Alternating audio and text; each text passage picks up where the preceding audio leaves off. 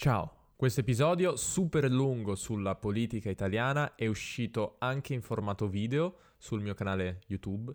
Se preferisci vedere il video al posto di ascoltare l'audio, puoi farlo. Il vantaggio del video è che mi permette di utilizzare alcune grafiche, alcune immagini che aiutano a capire meglio ciò di cui sto parlando il vantaggio dell'audio è che non devi stare davanti a uno schermo, ma puoi andare a fare una passeggiata e respirare un po' d'aria pulita. In ogni caso, trovi la trascrizione dell'episodio su Podcast Italiano e il link si trova nella descrizione di questo episodio. Buon ascolto! Siete confusi dalla politica italiana? Sentite notizie provenienti dall'Italia, tipo di governi che cadono, che vi lasciano confusi? Guardate questo video e capirete tutto. O magari non capirete nulla. Proverò comunque a parlarvene nella maniera più chiara possibile. Ciao a tutti e benvenuti su Podcast Italiano. Prima di tutto grazie mille per i 5.000 iscritti. È un grande traguardo per me e mi fa piacere che questo piccolo canale pian piano cresca. Grazie davvero. E se non sapete chi sono, io mi chiamo Davide, e questo è un podcast e canale YouTube per imparare l'italiano attraverso contenuti autentici e interessanti. Se siete italiani e avete iniziato a seguirmi, Beh, mi fa piacere che vi interessi ciò di cui parlo, anche se si tratta in realtà di contenuti per stranieri. So che facendo un video sulla politica arriveranno persone a cui non piace quello che dico. So che tanti preferiscono non parlare di politica, soprattutto su questi canali per imparare l'italiano un po' per non sporcarsi le mani, un po' perché la politica è un argomento altamente polarizzante. La mia intenzione è di rimanere generalmente neutrale, ma inevitabilmente in alcuni momenti lascerò trasparire le mie opinioni personali. Se non siete d'accordo con quello che dico e parlo sia agli stranieri che mi seguono, sia agli italiani che magari hanno trovato questo canale o questo video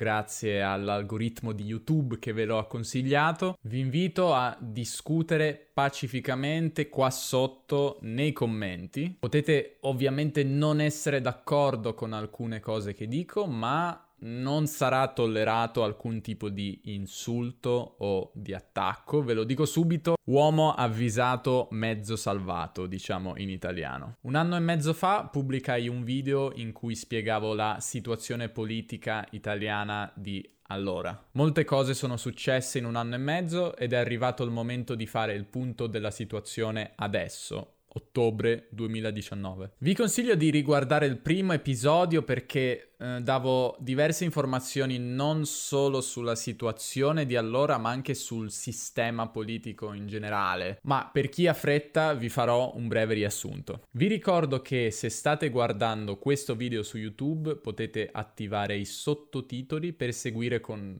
più facilità quello che sto dicendo. Se invece state ascoltando questo episodio sotto forma di podcast, potete rileggere la trascrizione dell'episodio sul sito podcastitaliano.com. Il 4 marzo 2018 abbiamo votato alle elezioni parlamentari. Vi ricordo che in Italia non eleggiamo il primo ministro come in altri paesi, ma eleggiamo i parlamentari, la composizione del Parlamento, che a sua volta si divide in due camere la Camera dei Deputati e il Senato. I parlamentari da noi eletti formano a loro volta un governo con a capo un primo ministro, che noi in realtà più spesso chiamiamo Presidente del Consiglio, ovvero il Consiglio dei Ministri, o anche Premier. Il risultato che si era delineato un anno e mezzo fa, che era emerso dopo le elezioni, era questo. Il Movimento 5 Stelle, partito anti-establishment, contrario alla politica tradizionale, ideologicamente trasversale, quindi né di sinistra né di destra, era il primo partito d'Italia con il 32% dei voti. Al secondo posto c'era il Partito Democratico, anche chiamato PD, che aveva governato per cinque anni, dal 2013 al 2018, e aveva subito un tracollo, ovvero una grande sconfitta, ehm, passando dal 30% nel 2013 al 18% nel 2018. Infine era emersa la Lega di Matteo Salvini con il 13%, un partito di destra, a volte anche ammiccante all'estrema destra, ammiccare in italiano significa questo, fare l'occhiolino, che faceva parlare di sé e fa ancora parlare di sé per le sue posizioni fortemente conservatrici, anti-migratorie, euroscettiche, populiste e in fin dei conti sovraniste. Il sovranismo è una tendenza adesso molto diffusa in Europa e in altri paesi del mondo che accomuna Salvini a leader come Trump, Orban, Bolsonaro eh, e, e, altri leader in Europa e nel mondo. La Lega si era presentata alle elezioni in una coalizione, una coalizione con Forza Italia di Berlusconi, sì, perché Berlusconi fa ancora il politico alla sua età, un po' addormentato, ma fa ancora il politico. E Fratelli d'Italia di Giorgia Meloni, che è un altro partito di destra, non centrodestra, ma vera destra, eh, per molti aspetti e per molte posizioni simile alla Lega di Salvini. Questi tre partiti insieme avevano raggiunto il 37% dei voti, un ottimo risultato, ma non sufficiente per governare. Quindi né il PD e la sua coalizione, la coalizione di sinistra, né la coalizione di destra con la Lega al centro, né il Movimento 5 Stelle avevano la maggioranza sufficiente per governare. Si era quindi entrati in una fase di stallo, una crisi di governo durata 88 giorni, quasi tre mesi senza un governo. Potete immaginare che era una situazione abbastanza complicata e se vi ricordate alla fine del precedente video avevo detto che la situazione sembrava eh, diciamo, sembrava quasi essersi risolta perché Lega e Movimento 5 Stelle avevano trovato un accordo. Fin dall'inizio c'erano tanti dubbi perché Lega e Movimento 5 Stelle si erano scambiati tanti, tante critiche in passato. Inoltre il Movimento 5 Stelle aveva sempre dichiarato di voler governare da solo, senza scendere a compromessi con nessun'altra forza politica. Nonostante i dubbi, Lega e Movimento 5 Stelle sembravano comunque le due forze politiche più compatibili. E visto che altre soluzioni che non fossero il ritorno alle urne, ovvero il ritorno a, a votare, eh, non ce n'erano, i due partiti si sono messi d'accordo e hanno redatto un eh, contratto di governo, come lo chiamavano loro, un accordo con alcuni punti che i due partiti si impegnavano a seguire e a guidare questo governo, a fare il presidente del Consiglio, avevano trovato un, una persona esterna al mondo della politica, ovvero l'avvocato e professore di giurisprudenza Giuseppe Conte. Giuseppe Conte è una figura che in realtà è rimasta abbastanza in ombra in questi 14 mesi di governo, rispetto almeno ai suoi due vice, i due vice premier, ovvero Luigi Di Maio, leader del Movimento 5 Stelle e ministro del lavoro e dello sviluppo economico, ma soprattutto di Matteo Salvini che ha fatto molto parlare di sé. Matteo Salvini, eh, leader della Lega e ministro dell'interno. Il governo Conte, chiamato anche dai giornalisti il governo giallo-verde perché il Movimento 5 Stelle ha le stelle gialle nel suo simbolo e la Lega in passato aveva il colore verde, ha quindi governato sì e no 14 mesi. E com'è andata? Vi chiederete voi? Beh, si tratta di politica, quindi ognuno vi darà una risposta diversa. Una cosa è certa, le due forze politiche alleate eh, spesso si sono scontrate su tanti argomenti e hanno assunto posizioni diverse su diverse questioni. Questi scontri alla fine hanno portato il governo a cadere lo scorso agosto, come vedremo dopo. Vediamo però su cosa si sono scontrate le due forze politiche. Ma prima volevo fare una piccola pausa e ringraziare lo sponsor di questo video. Sono molto contento di poter essere sponsorizzato da Link, link.com è una compagnia, un'azienda che forse avete già sentito nominare, magari dall'intervista che ho fatto con Steve Kaufman.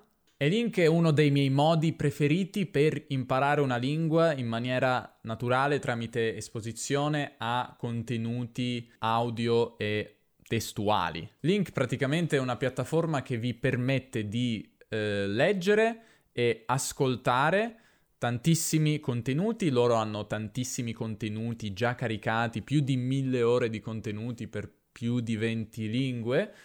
Potete ascoltare eh, questi materiali, questi corsi che hanno e leggere in maniera semplificata perché vi permettono di salvare le parole e le espressioni senza dover aprire un'altra finestra e andare a cercare le parole in un dizionario. Io mm, ritengo di aver imparato il russo mm, grazie a Link, in buona parte grazie a Link, perché ci sono davvero ottimi contenuti. Ma anche per la lingua italiana ci sono tantissimi contenuti e potete utilizzare anche i miei contenuti per imparare l'italiano. So che qualcuno già utilizzava i miei contenuti che qualcuno aveva caricato sul eh, sito, però dato che non ero io, non, diciamo, non erano sotto il mio controllo, ho preferito eh, diciamo prendere il controllo della situazione e adesso ricomincerò io a caricare alcuni contenuti su link. Farò dei corsi separati e caricherò una selezione dei miei, miei episodi, ma potete anche voi caricare gli episodi se preferite, se volete, se volete fare questo lavoro per eh, voi stessi, oppure potete caricare qualsiasi altra cosa, audiolibri, potete anche importare i sottotitoli dei video di YouTube, quindi guardare video di YouTube e lavorare sul testo con link. Potete fare la stessa cosa con i sottotitoli presi da Netflix, che è davvero una cosa Ottima. Se seguite il link in descrizione avrete uno sconto del 5% sul piano annuale e considerando che pagare il piano annuale costa il 30% in meno di pagare ogni mese, 30 più 5, 35% di sconto e penso che ne valga davvero la pena se state imparando l'italiano, ma anche se state iniziando a imparare una, nu- una nuova lingua, perché è davvero un, un, metodo davvero efficace che vi, vi, permette di risparmiare un sacco di tempo, un sacco di ore, non dovete andare a cercare sul vocabolario ogni parola, quindi ne vale la pena. E ora torniamo alla politica.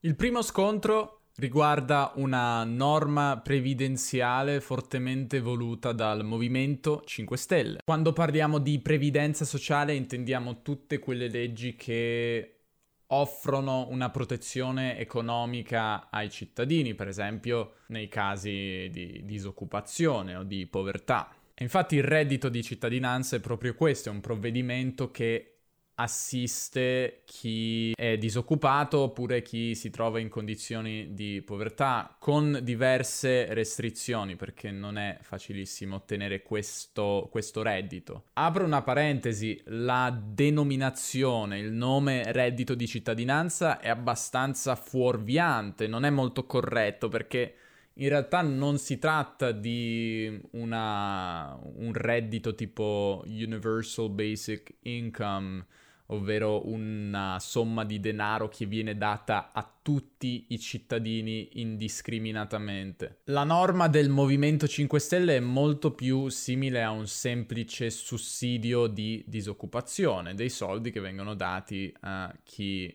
non ha un lavoro. Sull'efficacia del reddito di cittadinanza si potrebbe discutere, sta di fatto che è stato molto criticato da Matteo Salvini, che lo ha firmato, lo ha votato anche lui, però qualche mese dopo, diciamo, ha mosso alcune critiche. Per esempio, si è detto preoccupato che il reddito di cittadinanza possa promuovere il lavoro in nero, il lavoro irregolare, ossia una persona potrebbe dichiararsi disoccupata, ricevere teoricamente fino a 780 euro al mese e poi in realtà lavorare in nero e ricevere altri soldi in quel modo. Un altro punto di disaccordo è il cosiddetto rapporto tra eh, deficit e PIL. Se non siete cittadini europei, ma forse anche se lo siete, non sapete bene di che cosa sto parlando.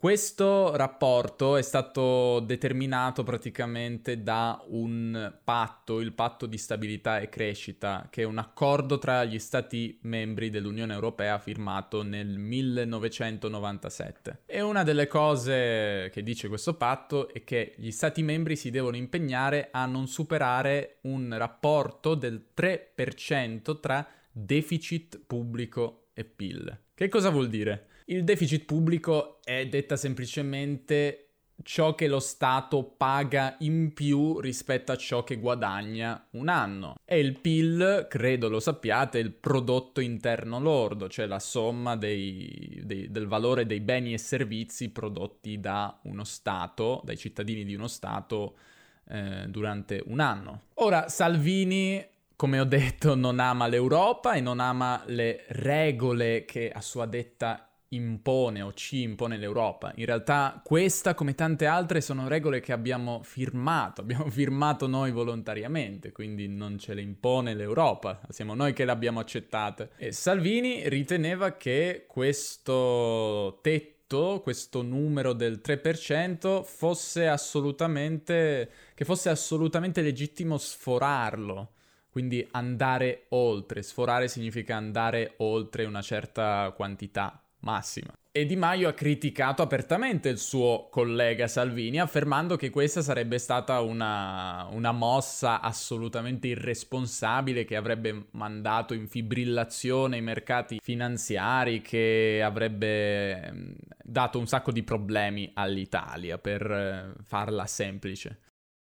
Un altro tema di cui si è parlato in questo anno e mezzo alla nausea, cioè decisamente troppo, è la questione dei migranti. Come forse saprete, avrete sentito, questo è un tema abbastanza complesso che l'Italia sta affrontando dal 2013, da quando è iniziata la cosiddetta eh, crisi europea dei migranti. Le cause di questa crisi migratoria sono tante, sono molteplici e accertare i motivi, le cause per cui i migranti eh, migrano dal proprio paese non è affatto facile. Molti di loro sono veri e propri rifugiati che scappano dai propri paesi di origine. Altri scappano dalla povertà e sarebbero dunque migranti economici che non avrebbero diritto all'asilo politico e dovrebbero essere rimpatriati, ovvero rimandati in patria, rimpatriati. Chiaramente perché siamo in Italia la situazione migratoria non è stata gestita nella maniera più ottimale in questi anni, anche se probabilmente eh, l'Europa avrebbe potuto, gli altri stati europei avrebbero potuto dare una mano maggiore a paesi come l'Italia, anche la Grecia, che hanno dovuto sorbirsi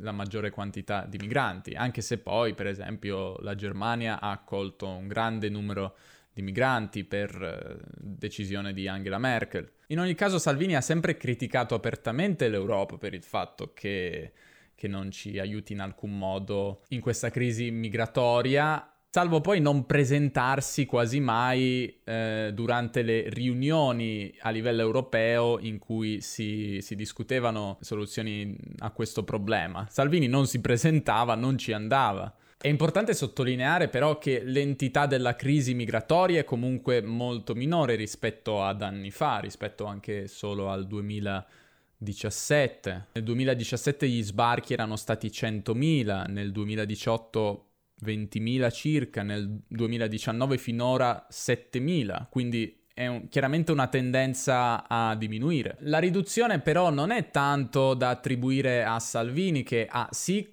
contrastato apertamente la migrazione, ma eh, in realtà non è l'artefice del calo vero e proprio del numero di, di, arrivi di migranti. La persona che davvero ha causato questa drastica riduzione è l'ex ministro Marco Minniti, ministro del precedente governo, quindi del partito democratico. Marco Miniti era riuscito facendo accordi con la milizia libica e con la guardia costiera libica sostanzialmente a eh, ridurre di molto il numero dei, dei, migranti che partivano dalla Libia, appunto percorrendo la rotta libica dalla Libia all'Italia, che purtroppo ha causato molti morti nel Mediterraneo negli scorsi anni. E questo ex ministro Marco Miniti è stato criticato molto molto duramente perché i migranti che vengono rispediti in Libia poi finiscono imprigionati in centri di detenzione e in questi centri di detenzione a quanto pare i migranti che in realtà vengono non solo dalla Libia, da tanti paesi africani vengono duramente torturati. Chiaramente questo non rispetta eh, il diritto internazionale perché ha un migrante che è a rischio di torture, di prigionia, bisognerebbe dare asilo politico, dovrebbe essergli concesso lo status di rifugiato politico. Comunque questo è successo durante il precedente governo. Con il governo attuale la situazione dei migranti è stata dominata, almeno mediaticamente, da Matteo Salvini di nuovo, strenuo oppositore degli sbarchi. Che cosa significa sbarcare? Sbarcare significa scendere da una barca, ovvero arrivare in un porto e scendere da una nave. Salvini ha combattuto duramente contro gli sbarchi di migranti dalle cosiddette navi delle ONG, le organizzazioni non governative, che si occupano di girare il Mediterraneo, eh, trasbordare i migranti dalle imbarcazioni pessime, precarie sulle quali stanno navigando, portarli sulle loro imbarcazioni e, e portarli fino in Italia dove potrebbero sbarcare e chiedere asilo politico. La loro missione è quindi quella di un soccorso umanitario perché queste imbarcazioni rischiano davvero di affondare in mare e molte persone, molti migranti sono morti affondati nel Mediterraneo perché, perché viaggiano su imbarcazioni davvero precarie. Salvini ha intrapreso una dura lotta contro le ONG, accusandole di favoreggiamento dell'immigrazione clandestina, ovvero di favorire, di promuovere in un certo senso l'immigrazione clandestina. Inoltre, secondo lui, questa cosa dell'immigrazione è un business in mano a, a delle persone chiamate eh, da lui scafisti, non solo da lui, dalla stampa, ovvero persone libiche che ricevono da questi migranti un sacco di soldi per ottenere, diciamo, un biglietto per l'Italia a bordo di queste imbarcazioni davvero, davvero da buttare via, da rottamare. Quindi Salvini da un lato dicendo che lui era contro il business del, dell'immigrazione clandestina, da un lato dicendo che voleva proteggere il paese da tutti questi migranti considerati una minaccia incredibile, ha chiuso il porto a ben 11 navi, trattenendo più di una volta, 11 volte, eh, le persone che erano a bordo su queste navi eh, delle ONG senza cure mediche, senza dargli l'accesso alla terraferma. Questo è successo per esempio eh, nel caso della nave Diciotti, una nave a bordo della quale viaggiavano, se non sbaglio, 177 migranti. Una nave che è stata in mare, trattenuta in alto mare dieci giorni perché né l'Italia né Malta volevano, volevano questi migranti, volevano accogliere questi migranti. Per questo caso specifico della nave 18, Salvini ha rischiato di essere processato. Eh, tenete conto che Salvini è un ministro e per processare un ministro deve esserci l'approvazione della Camera, quindi Camera dei Deputati o Senato, dove, dove lavora, diciamo, il ministro. Nel caso di Salvini il Senato. Il Senato ha dovuto votare l'autorizzazione da parte della giustizia, diciamo, di processare Salvini. E cosa ha fatto il Senato?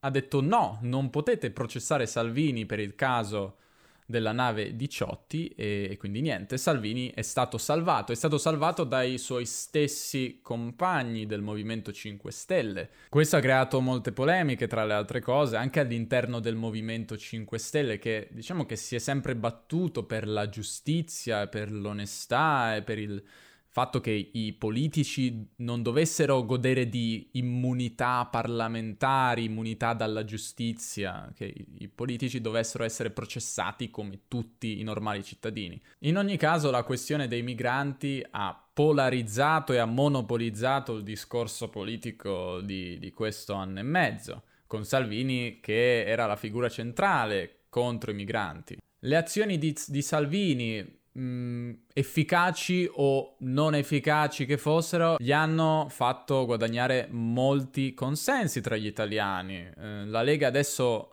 ha più del 30% dei consensi secondo i sondaggi più recenti. Come ho detto però non ha fatto nulla all'atto pratico per risolvere il problema alla radice, perché ha saltato, ovvero non si è presentato a quasi tutti gli incontri a livello europeo dove si sarebbe discusso del problema. Lui non andava, in questo modo la minaccia esterna dei migranti continuava ad esistere e si sa che da quando esiste la propaganda è fondamentale avere un nemico esterno, una minaccia esterna, reale o di solito immaginaria in realtà, per incutere paura nella tua popolazione e in questo modo guadagnare consensi. Ed è quello che ha fatto Salvini, che ha fatto abilmente Salvini sui social, su Facebook, su Twitter, su Instagram. Salvini ha creato una efficacissima e anche costosissima macchina di propaganda sui social, che è stata addirittura definita dalla stampa come la bestia. E la bestia, seguendo questa strategia appunto di selezione, di condivisione su Facebook, su Twitter, di notizie di un certo tipo, ovvero notizie, diciamo, che mostrano che i migranti sono delle bestie, dei criminali, ha fatto leva sui, sui timori, perché alla fine la migrazione è sempre qualcosa che mette un po' di paura, è naturale, fatto leva sui bias psicologici delle persone ed è una strategia che ha avuto successo perché adesso la Lega più del 30% e di fatto l'Italia in questi anni è diventato un paese molto più razzista e molto più intollerante di quanto era anche solo 5 o 10 anni fa. Tornando al discorso dei migranti, anche questo è stato un terreno di scontro tra Lega e Movimento 5 Stelle. Perché se da un lato il Movimento 5 Stelle ha firmato i provvedimenti di Salvini che impedivano lo sbarco alle navi delle ONG, non tutti all'interno del Movimento 5 Stelle erano apertamente contro i migranti. Anzi, ci sono altre opinioni all'interno del movimento che non approvavano questa, diciamo, ossessione da parte di Salvini ossessione nei confronti dei migranti. In alcuni casi si è arrivati addirittura allo scontro tra Ministero dell'Interno, ovvero Salvini stesso, e altri ministeri come il Ministero della Difesa o il Ministero dell'Economia controllati dal Movimento 5 Stelle, quindi molti disaccordi interni anche su questa questione. Ma passiamo all'ultimo scontro, che è quello che ha portato alla crisi politica eh, vera e propria. Sto parlando dello scontro sul tema della TAV. Che cos'è la TAV? TAV è un acronimo che sta per treno ad alta velocità ed è un progetto di una costruzione di una linea ferroviaria tra Torino, dove abito io, e Lione in Francia. È un progetto che è nato in realtà negli anni 90, quindi se ne parla da tanto tempo, quasi 30 anni, ed è stata fin da subito un tema, un motivo di dibattito politico. E quasi fin da subito è nato un movimento contro la TAV, il movimento No TAV, che dalle mie parti, soprattutto nella valle, eh, cosiddetta Valle di Susa, è abbastanza forte. Ci sono opinioni diverse sulla TAV. C'è chi pensa che si tratti di un'opera molto utile e importante per lo sviluppo dell'economia e del commercio, e c'è chi è contrario alla TAV afferma che c'è già una linea ferroviaria sottoutilizzata e che dunque la TAV è uno spreco di soldi e non va fatta. Il Movimento 5 Stelle storicamente è contrario alla TAV ed è al fianco del movimento Notav. Al contrario, la Lega è favorevole alla TAV e dunque anche questo è stato un nodo cruciale nello scontro tra Movimento 5 Stelle e Lega. Ed è proprio da qui che è nata la crisi di governo, perché il Movimento 5 Stelle ha presentato una mozione, cioè anche questo è un procedimento parlamentare, sostanzialmente voleva bloccare eh, quest'opera. La Lega invece era favorevole a, a continuare i lavori che sono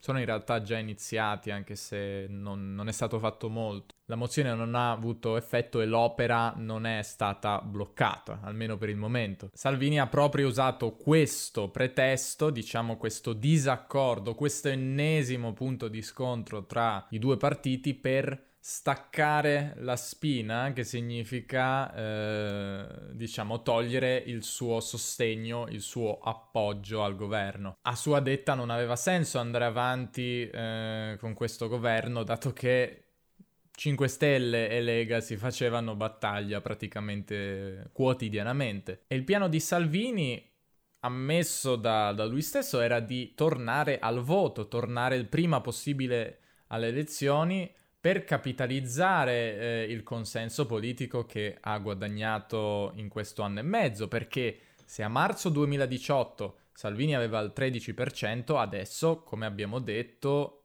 il suo consenso, il consenso della Lega è superiore al 30%. Questa grande crescita è avvenuta a scapito del Movimento 5 Stelle, che è passato dal 30% addirittura a meno del 20%. Questo è davvero un disastro politico per il Movimento 5 Stelle, probabilmente causato dal fatto che si sono alleati con un politico furbo e abile come Salvini. Abile perlomeno nel senso di, della propaganda e abile nel senso che è in grado di fare campagna elettorale costantemente e in maniera molto efficace. Ha portato la Lega da percentuali bassissime del 4% al 30% in qualche anno. Salvini quindi lo scorso agosto sembrava intenzionato ad avanzare una mozione di sfiducia contro il premier Conte. Cos'è una mozione di sfiducia?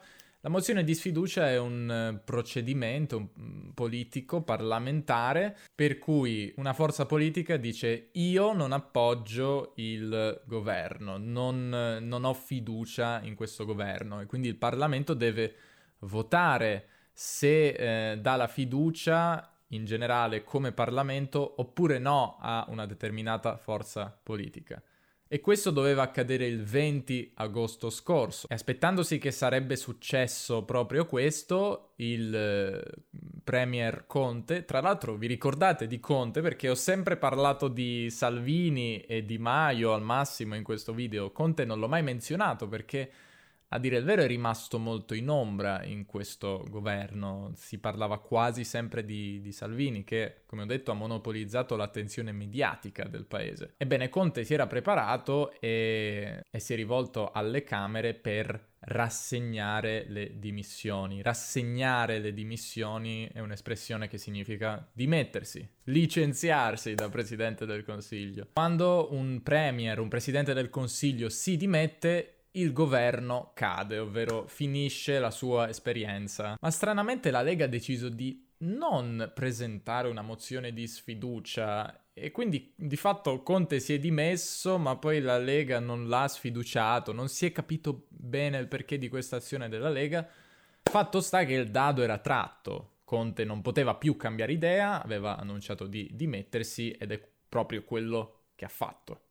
E allora cosa si deve fare quando cade un governo? Si fa la stessa cosa che si fa dopo le elezioni, ovvero bisogna creare un nuovo governo oppure andare nuovamente alle elezioni. Il Presidente della Repubblica deve parlare alle varie forze politiche per capire se si può creare un nuovo governo con il sostegno del Parlamento, della maggioranza. E ciò che è successo ha dell'incredibile perché Partito Democratico e Movimento 5 Stelle hanno trovato un accordo.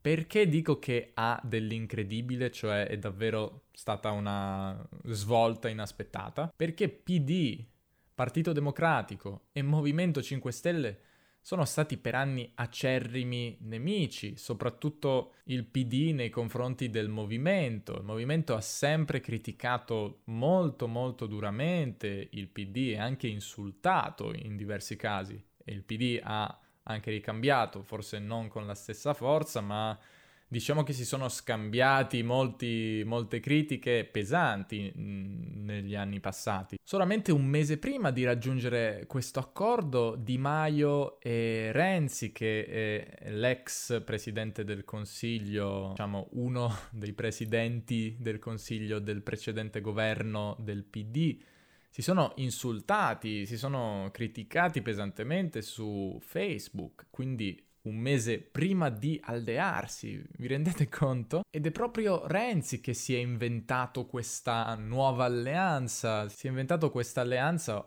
ovviamente nel nome del bene del paese, come tutti dicono da quando esiste la politica, penso. Ma uno dei motivi che ha giustificato questo accordo è anche che c'è una certa urgenza, l'urgenza di fare una, una norma che scongiuri eh, ovvero che eviti l'aumento dell'IVA, l'imposta sul valore aggiunto, che per motivi che non vi sto a spiegare perché se no parlo ancora per troppo tempo, eh, rischia di aumentare per un meccanismo automatico e dunque il governo deve trovare i soldi per evitare che questo accada. Se l'IVA aumentasse ci sarebbe una crisi dei consumi e questa non sarebbe una notizia positiva dato che l'economia italiana non cresce, una delle economie che crescono più lentamente in Europa, praticamente non cresce, è una vera e propria stagnazione. Ma la cosa divertente è che Renzi, che eh, ha sempre fatto parte del Partito Democratico da quando esiste,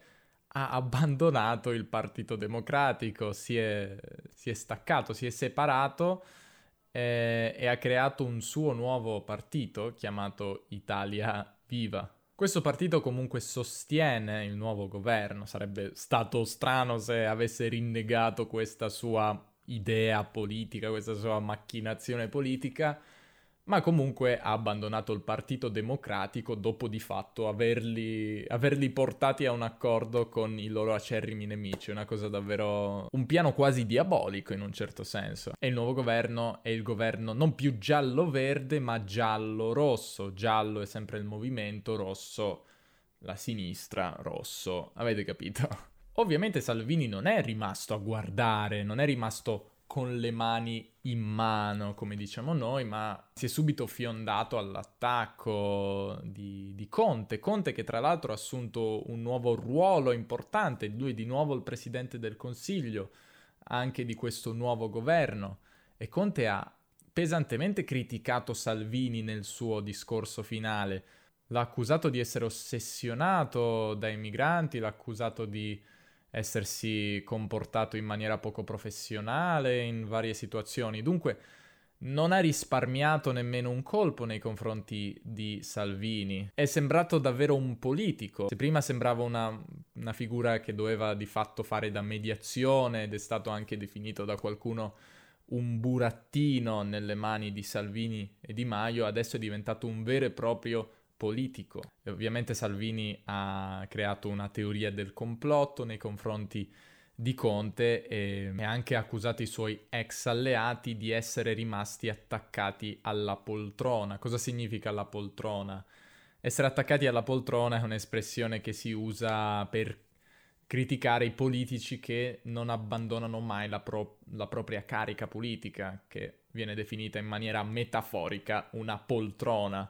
E su questo non posso, non posso dargli torto, dato che un'alleanza del genere sembrava davvero improponibile poco tempo prima. Come detto, il Movimento 5 Stelle prima di allearsi con la Lega non era mai sceso a compromessi, aveva sempre detto di voler governare da solo e soprattutto non avrebbe mai accettato di governare col PD, che hanno attaccato pesantemente durante i cinque anni di governo del PD hanno attaccato il PD e Renzi, Matteo Renzi in particolare, con cui adesso sono alleati. Questa alleanza dunque secondo me può essere un po' pericolosa perché secondo me porterà ulteriori voti a Salvini inevitabilmente. Un elettore del Movimento 5 Stelle che ha sempre visto il PD come l'acerrimo nemico del movimento e adesso vede che il movimento si allea con il PD, probabilmente rimane un po' confuso, no? per usare un eufemismo, perché in realtà probabilmente si sente tradito e deluso. Ma l'alternativa forse sarebbe stata addirittura peggiore, perché sarebbero state le elezioni e se ci fossero nuove elezioni adesso il movimento prenderebbe una batosta, davvero una sconfitta clamorosa. E molti parlamentari del movimento chiaramente non vogliono smettere di fare i parlamentari, quindi anche loro, in un certo senso, quando hanno assaporato quanto è bello il potere, hanno deciso di rimanere in un certo senso attaccati alla poltrona, come alla fine fanno tutti i politici ed è normale. Quindi questa è la situazione, abbiamo un nuovo governo, il governo giallo-rosso e vedremo come si svilupperà la situazione. Spero di avervi dato le chiavi per capire meglio il futuro della politica italiana. Non so se e quando tornerò a parlare di politica, magari lo farò tra un anno, un anno e mezzo e vedremo che cosa sarà successo. Però vi consiglio di informarvi e, e di leggere se vi interessa questo argomento. Vi consiglio caldamente di guardare i video di questo ragazzo che ha un canale su YouTube che si chiama Breaking Italy, dove parla di notizie e molto spesso anche di politica. Io trovo che fa davvero un ottimo lavoro. Chiaro, un po' più difficile come livello rispetto al mio, ma se capite tutto quello che ho detto, provate, potete provare a seguire anche lui e sì, magari vi può piacere. Grazie per aver visto questo episodio fino alla fine, mi ha richiesto molto lavoro, come avete visto, e me ne richiederà altro per editare tutto questo. Se vi piace ciò che faccio, mi aiutereste molto se faceste una donazione su PayPal se vi piace questo progetto, vi piacciono questi contenuti che spero siano interessanti per voi e vi aiutino a apprendere l'italiano e imparare qualcosa sulla situazione politica, sociale, culturale italiana. Vi ricordo che potete seguirmi sui social, su Facebook, su Instagram, podcast underscore italiano, su VK se siete russi, per rimanere al corrente di tutto ciò che faccio. Se vi piace quello che faccio, vi consiglio anche di parlare di questo progetto ad altre persone che conoscete che stanno imparando l'italiano, di diffondere questi materiali ovunque su internet o anche parlarne a voce perché questo mi aiuta molto e vedere che tante nuove persone arrivano mi, mi, incoraggia a continuare questo progetto. Siamo arrivati davvero alla fine, grazie per avermi seguito fino a qua e ci rivediamo presto, alla prossima.